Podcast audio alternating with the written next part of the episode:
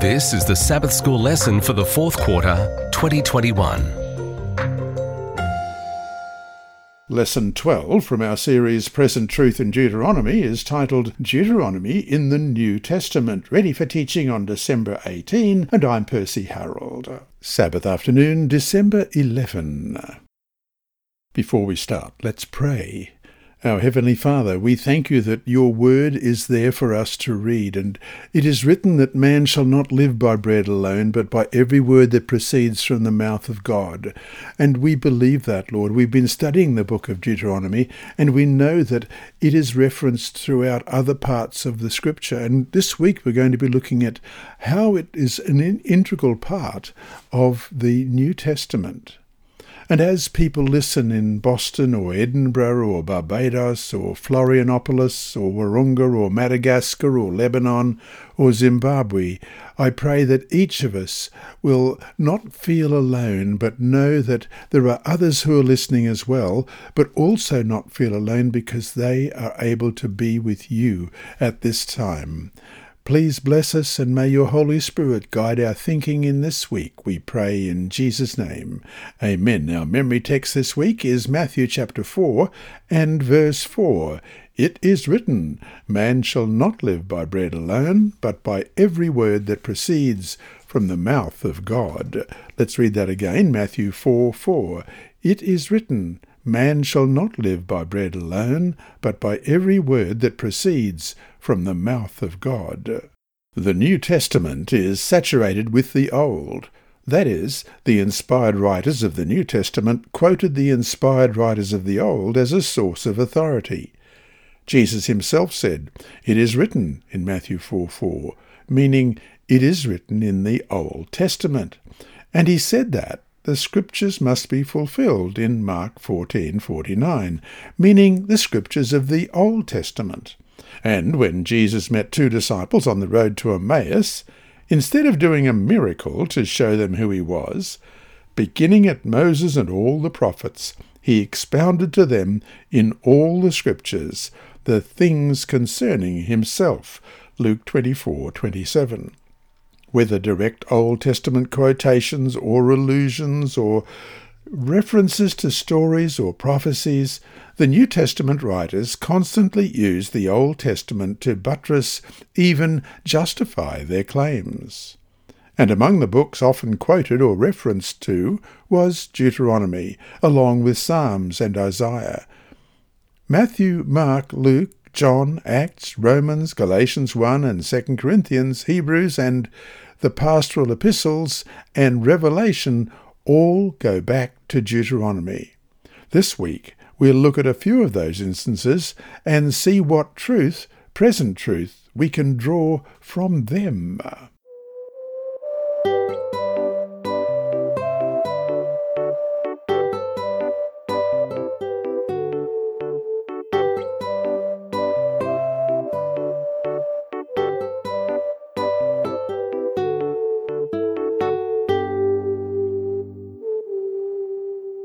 Sunday, December 12. It is written.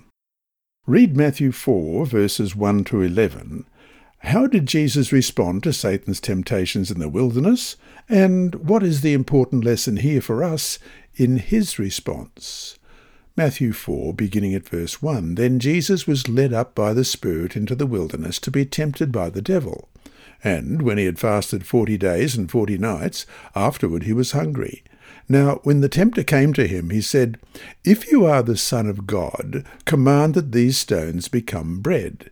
But he answered and said, "It is written, man shall not live by bread alone, but by every word that proceeds from the mouth of God."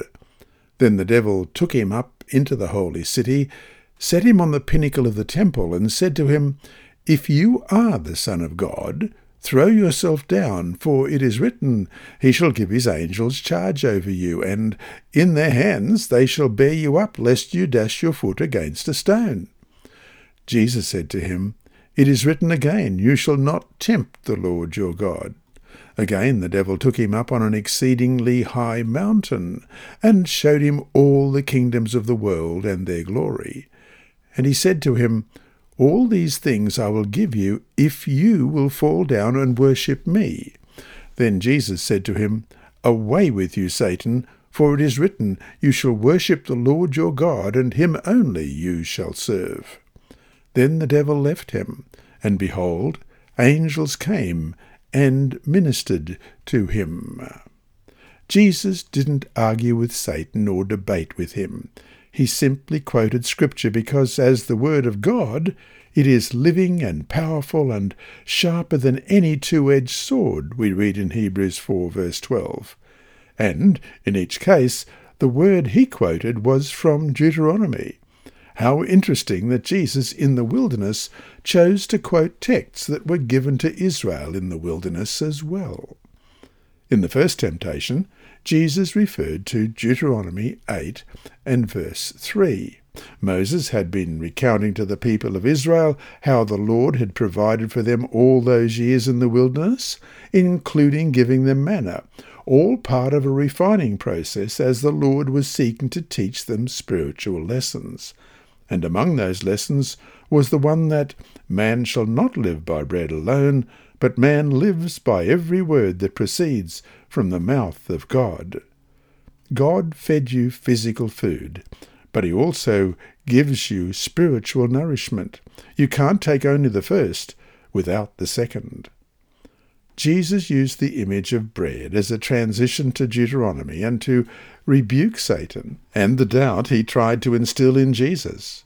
In the second temptation, Jesus went back to Deuteronomy 6:16, where Moses pointed the people back to their rebellion in Massa. Deuteronomy 6:16 reads, You shall not tempt the Lord your God as you tempted him in Massa. And in Exodus 17, verses 1 to 17, we read, Then all the congregation of the children of Israel set out on their journey from the wilderness of Sin, according to the commandment of the Lord, and camped in Rephidim. But there was no water for the people to drink. Therefore the people contended with Moses and said, Give us water that we may drink. So Moses said to them, Why do you contend with me? Why do you tempt the Lord? And the people thirsted there for water, and the people complained against Moses and said, Why is it you have brought us up out of Egypt to kill us and our children and our livestock with thirst? So Moses cried out to the Lord, saying, What shall I do with this people? They are almost ready to stone me. And the Lord said to Moses, Go on before the people, and take with you some of the elders of Israel. Also take in your hand your rod with which you struck the river, and go. Behold, I will stand before you there on the rock in Horeb, and you shall strike the rock, and water will come out of it, that the people may drink. And Moses did so in the sight of the elders of Israel. So he called the name of the place Massah and Meribah, because of the contention of the children of Israel, and because they tempted the Lord, saying, Is the Lord among us, or not? Moses pointed the people back to their rebellion in Massah, saying, You shall not tempt the Lord your God as you tempted him in Massah. The word for tempt can mean try and test. The Lord already had shown them again and again his power and willingness to provide for them, yet the moment trouble came, they cried out, Is the Lord among us or not? In Exodus 17:7. And it was from that story that Jesus drew from the Word of God to rebuke Satan. In the third temptation, Satan this time sought to get Christ to bow down and worship him. What an open and blatant revelation of just who he really was and what he really wanted. Rather than debate, Jesus rebuked Satan and again reverted to the Word of God, Deuteronomy, where the Lord was warning his people about what would happen if they were to fall away and worship other gods, in Deuteronomy 6:13. You shall fear the Lord your God and serve him, meaning him and him alone. So to finish the day, how can we learn to draw more power in our own lives from our study of the Word of God in order to reflect more fully the character of Jesus and, like him, resist Satan's temptations?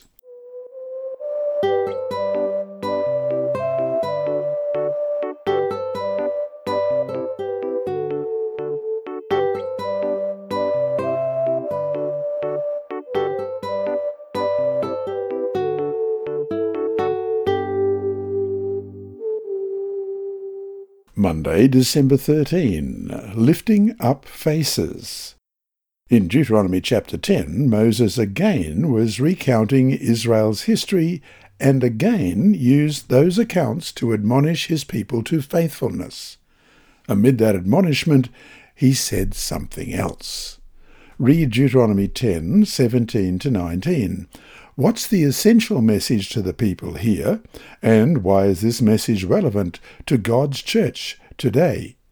Deuteronomy 10, 17 to 19. For the Lord your God is God of gods and Lord of lords, the great God, mighty and awesome, who shows no partiality nor takes a bribe. He administers justice for the fatherless and the widow, and loves the stranger, giving him food and clothing. Therefore love the stranger, for you were strangers in the land of Egypt.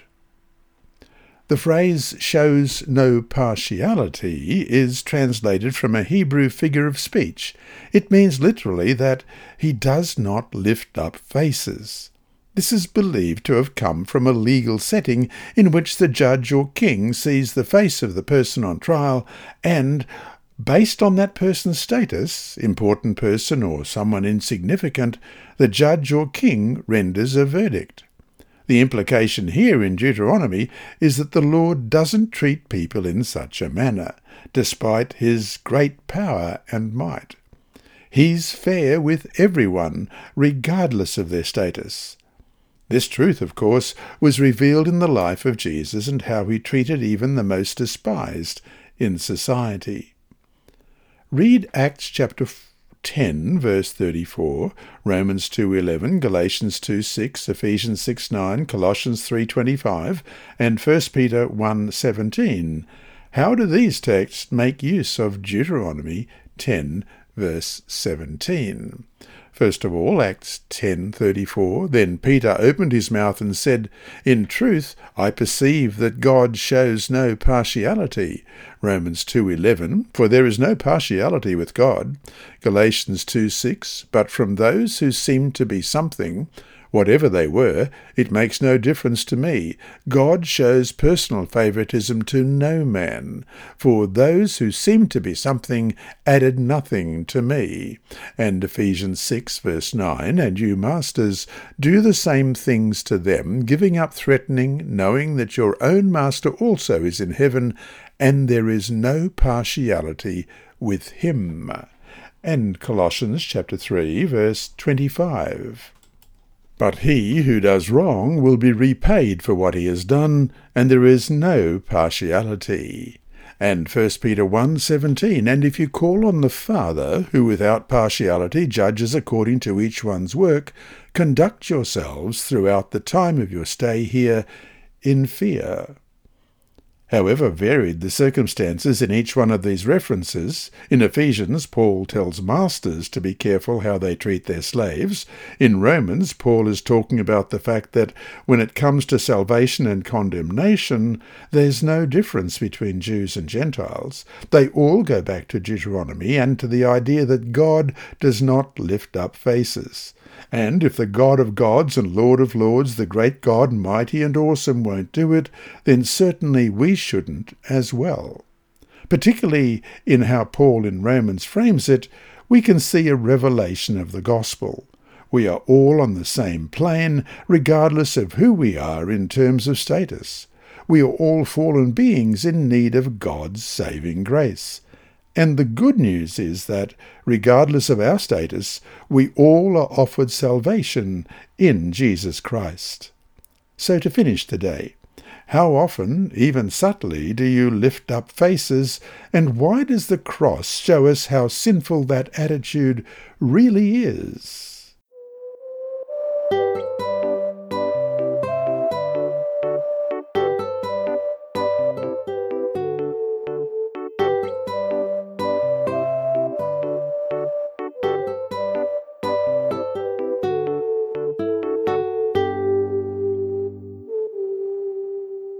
Tuesday, December 14, Cursed on a Tree. Read Galatians 3, 1-14. What is Paul saying there that is relevant to us today, and how does he use Deuteronomy 27, 26 and Deuteronomy 21, verses 22 and 23 to make his point? To begin with, we'll read those two sections from Deuteronomy. First of all, Deuteronomy 27, 26. Cursed is the one who does not confirm all the words of this law by observing them, and all the people shall say, Amen, and Deuteronomy 21, 22-23. If a man has committed a sin deserving of death, and he is put to death, and you hang him on a tree, his body shall not remain overnight on the tree, but you shall surely bury him that day, so that you do not defile the land which the Lord your God is giving you as an inheritance, for he who is hanged is accursed of God. And now Galatians chapter 3, beginning at verse 1. O foolish Galatians, who has bewitched you that you should not obey the truth, before whose eyes Jesus Christ was clearly portrayed among you as crucified? This also I want to learn from you. Did you receive the Spirit by the works of the law, or by the hearing of faith? Are you so foolish, having begun in the Spirit? Are you now being made perfect by the flesh?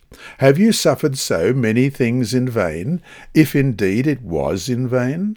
Therefore, he who supplies the Spirit to you and works miracles among you, does he do it by the works of the law, or by the hearing of faith? Just as Abraham believed God, and it was accounted to him for righteousness. Therefore, know that only those who are of faith are sons of Abraham. And the Scripture, foreseeing that God would justify the Gentiles by faith, preached the gospel to Abraham beforehand, saying, In you all the nations shall be blessed. So then those who are of faith are blessed with believing Abraham. For as many as are of the works of the law, are under the curse. For it is written, Cursed is everyone who does not continue in all things which are written in the book of the law to do them. But that no one is justified by the law in the sight of God is evident, for the just shall live by faith. Yet the law is not of faith, but the man who does them shall live by them. Christ has redeemed us from the curse of the law, having become a curse for us. For it is written, Cursed is everyone who hangs on a tree, that the blessing of Abraham might come upon the Gentiles in Christ Jesus, that we might receive the promise of the Spirit through faith.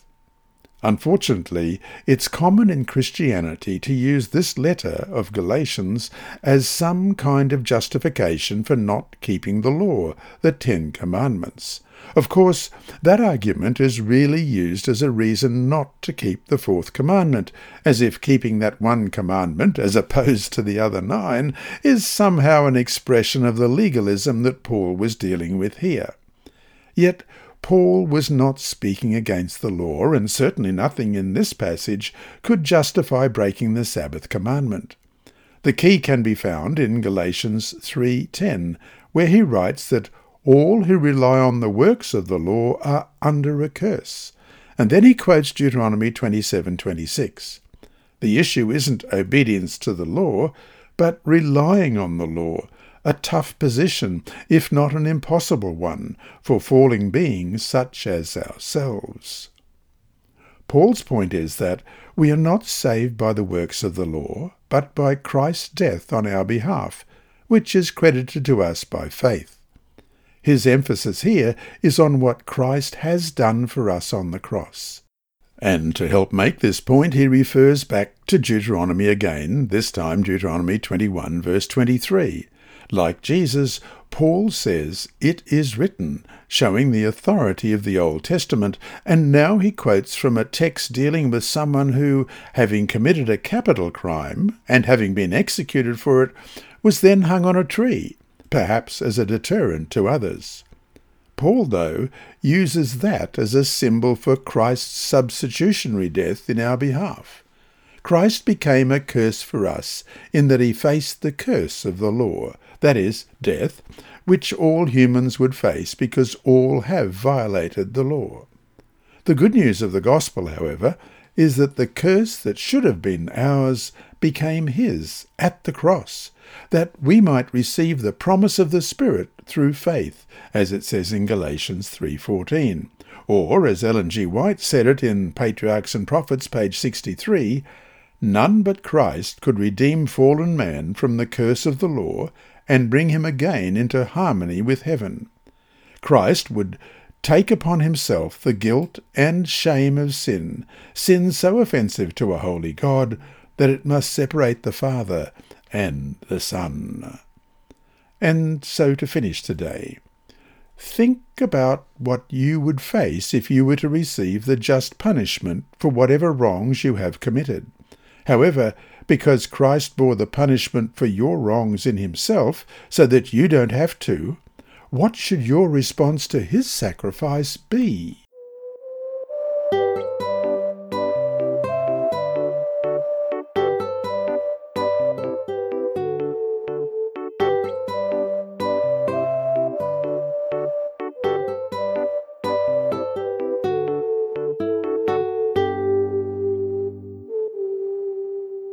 Wednesday, December 15.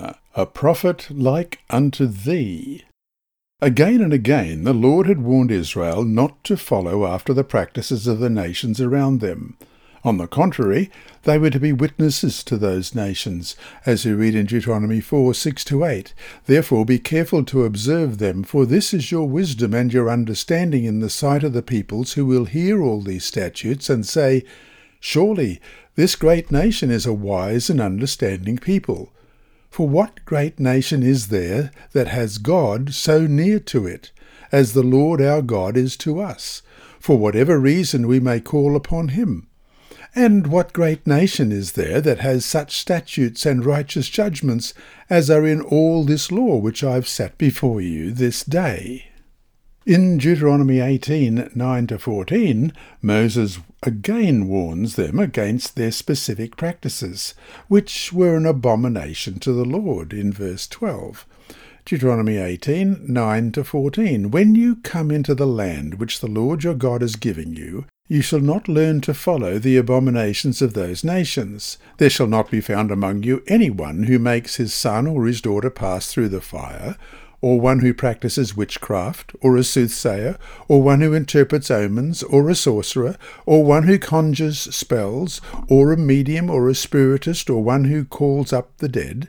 For all who do these things are an abomination to the Lord, and because of these abominations the Lord your God drives them out from before you.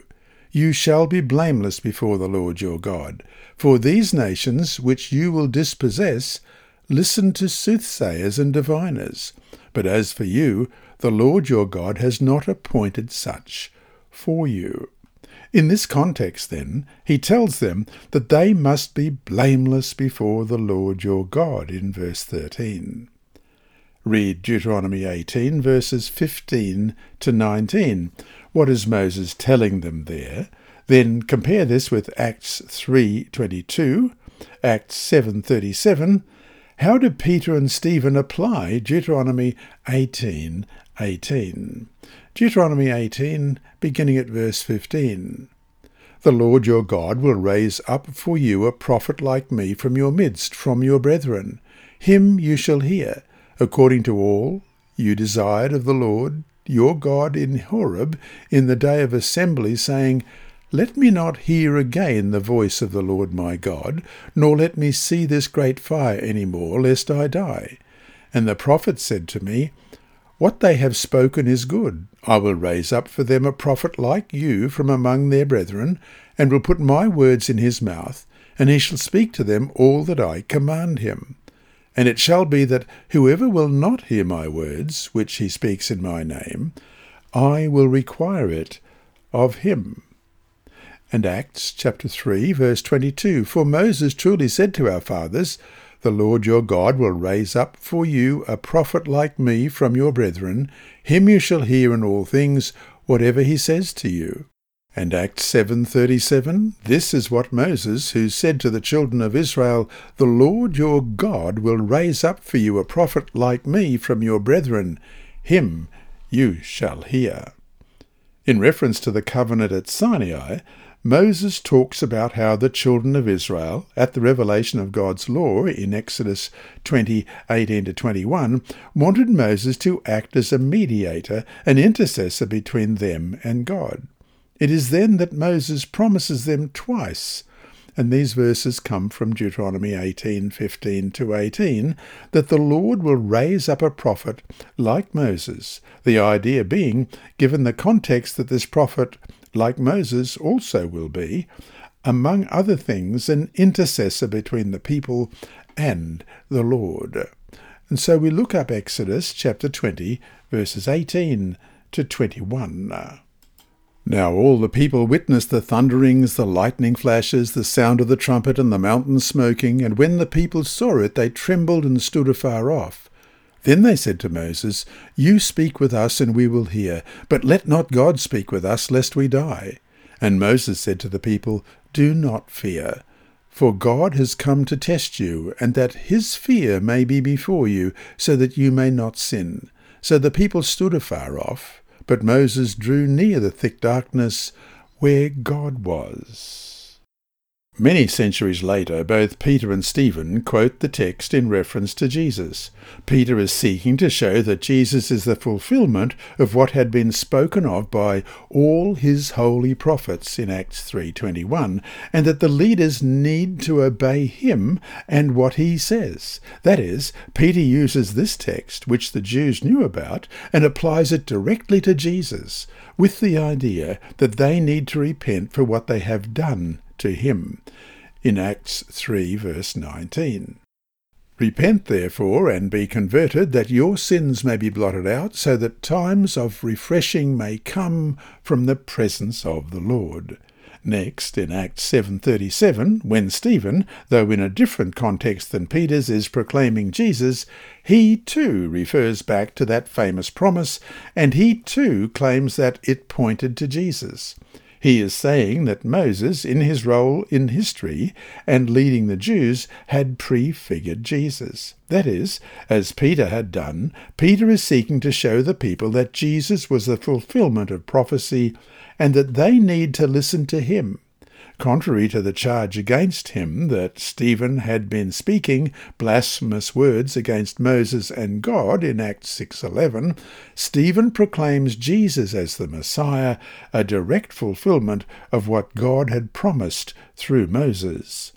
And so, to finish today, how do these verses show us just how central Jesus is to the entire Bible, and why all our understanding of it must be Christ-centered?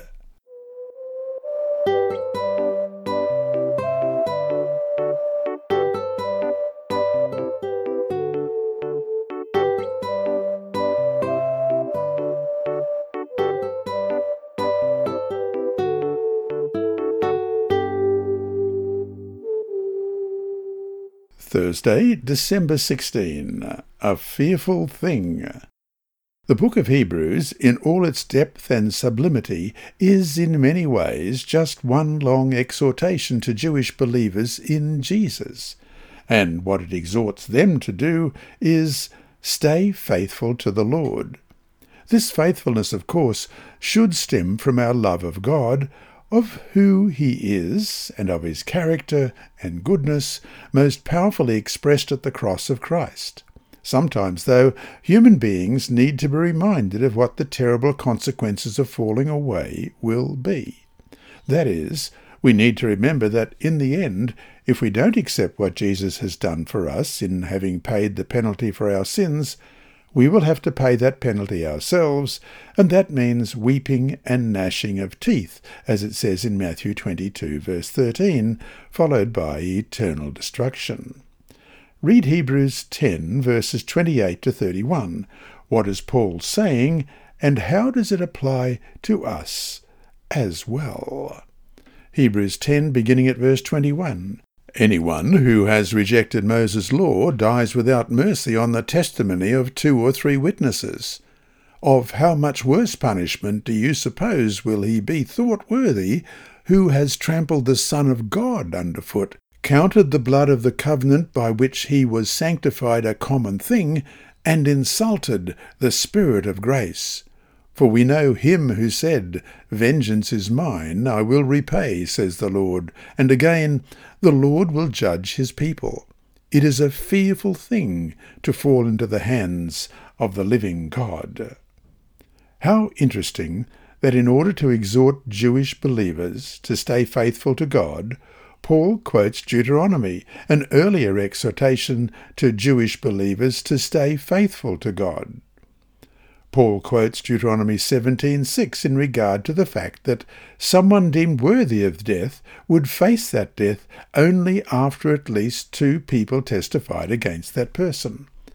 But Paul did this to make the point that if unfaithfulness could lead to death under the old covenant, how much worse punishment do you suppose will he be thought worthy of who has trampled the Son of God underfoot, counted the blood of the covenant by which he was sanctified a common thing, and insulted the Spirit of grace in Hebrews 10:29. In other words, you have more light and more truth than they did, and you know about the sacrifice of the Son of God for your sins. Thus, if you fall away, your condemnation will be greater than theirs. Then Paul immediately goes back to Deuteronomy, now to Deuteronomy 32:35, simply to buttress his argument, considering what they had been given in Christ and their knowledge of the great provision made for them. The Lord who said, Vengeance is mine, will judge his people for their apostasy and faithfulness. After all, he had judged their forefathers who didn't have what these New Testament Jews did, the fuller revelation of God's love revealed at the cross. Thus, basically, Paul was saying, be warned. And just a reminder, Deuteronomy 32, verse 35 reads, Vengeance is mine, and recompense. Their foot shall slip in due time, for the day of their calamity is at hand, and the things to come hasten upon them. And so to finish the day, the Lord will judge his people, we read in Deuteronomy 32:36. What's our only hope in that judgment? And the answer is found in Romans 8, verse 1. There is therefore now no condemnation to those who are in Christ Jesus, who do not walk according to the flesh, but according to the Spirit.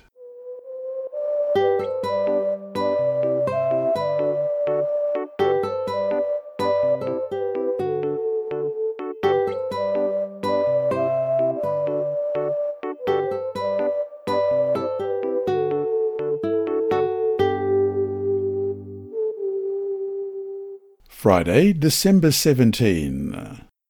Just as the Old Testament quotes itself, that is, some of the prophets would quote or refer to, for example, texts from the five books of Moses, the New Testament is filled with direct quotes, references, and allusions to the Old. Psalms, Isaiah, and Deuteronomy were among the most quoted. Often, too, the New Testament writers would quote from what is known as the Septuagint, sometimes called the Greek Old Testament, which was the earliest known Greek translation of the Hebrew Bible. The first five books of the Bible, known as the Torah or the Pentateuch, were translated in the 3rd century BC, and the rest of the Old Testament about the 2nd century BC. One can learn a great deal, too, about how to interpret the Bible by how the inspired writers of the New Testament used the Old. And one of the first lessons we could learn is that, unlike so much Bible scholarship today, the New Testament writers never raised any question about the authenticity or authority of the Old Testament books. Nothing in their writings revealed, for instance, doubt about the historicity of Old Testament stories, from the existence of Adam and Eve, the fall and the flood, to the call of Abraham, and so forth. The scholarship that questions these things is just human skepticism, and it should have no place in the hearts and minds of Seventh-day Adventists. And that brings us to our three discussion questions for this week. 1. Considering all the light that we have been given as Seventh-day Adventists, what should it teach us about the great responsibility upon us to be faithful to the truths that we have been given? to read again Deuteronomy 18:9-14, what modern manifestations of these abominations to the Lord exist today, and how can we make sure that we avoid them? Deuteronomy 18, beginning at verse 9. When you come into the land which the Lord your God is giving you, you shall not learn to follow the abominations of those nations. There shall not be found among you anyone who makes his son or his daughter pass through the fire, or one who practices witchcraft, or a soothsayer, or one who interprets omens, or a sorcerer, or one who conjures spells, or a medium, or a spiritist, or one who calls up the dead. For all who do these things are an abomination to the Lord, and because of these abominations the Lord your God drives them out from before you. You shall be blameless before the Lord your God, for these nations which you will dispossess listen to soothsayers and diviners. But as for you, the Lord your God has not appointed such for you. End discussion question number 3. Why, of all people, should Christians who understand the universal application of Christ's death on the cross never lift up faces, as we discussed in Monday's lesson? How can we recognize in ourselves the tendency to do just that? And don't we fool ourselves if we deny that there is at least some tendency in us to do just that? How can the cross, and keeping the cross before us, cure us of this wrong attitude?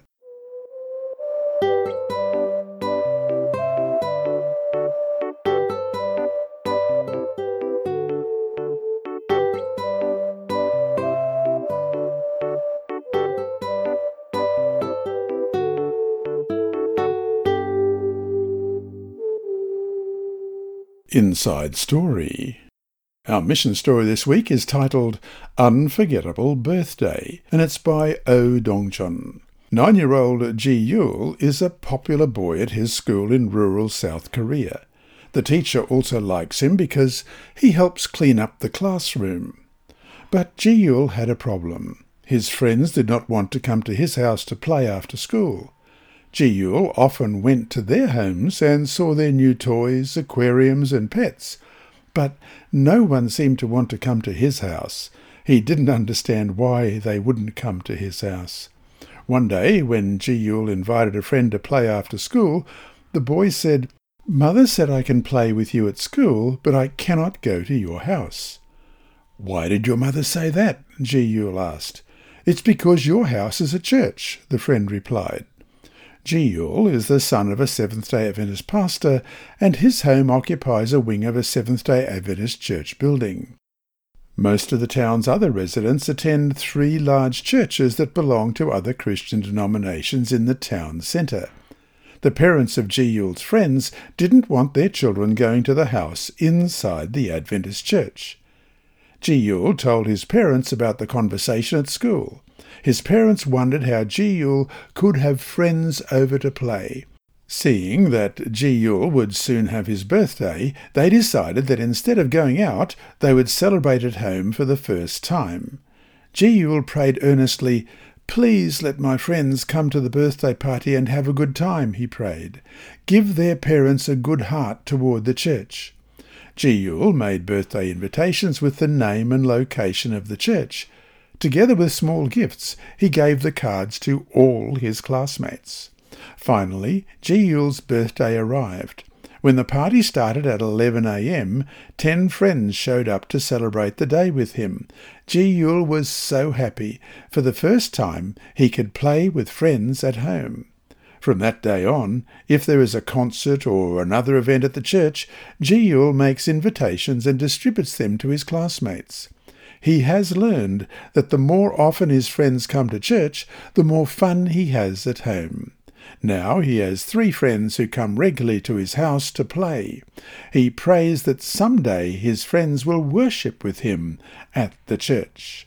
And there's a lovely photograph of Ji-yul just here to the left. This mission story illustrates spiritual growth objective number 6 of the Seventh-day Adventist Church's I Will Go strategic plan, to increase accession, retention, reclamation and participation of children, youth and young adults. Learn more at iwillgo2020.org. This quarter, your 13th Sabbath offering will support 2 mission projects in South Korea. This lesson was read by Dr. Percy Harrold for Christian Services for the Blind. Sponsored by the Sabbath School Department and distributed through Hope Channel Australia, this podcast is also redistributed by Hope Channel Germany, Christian Record Services for the Blind, and It Is Written.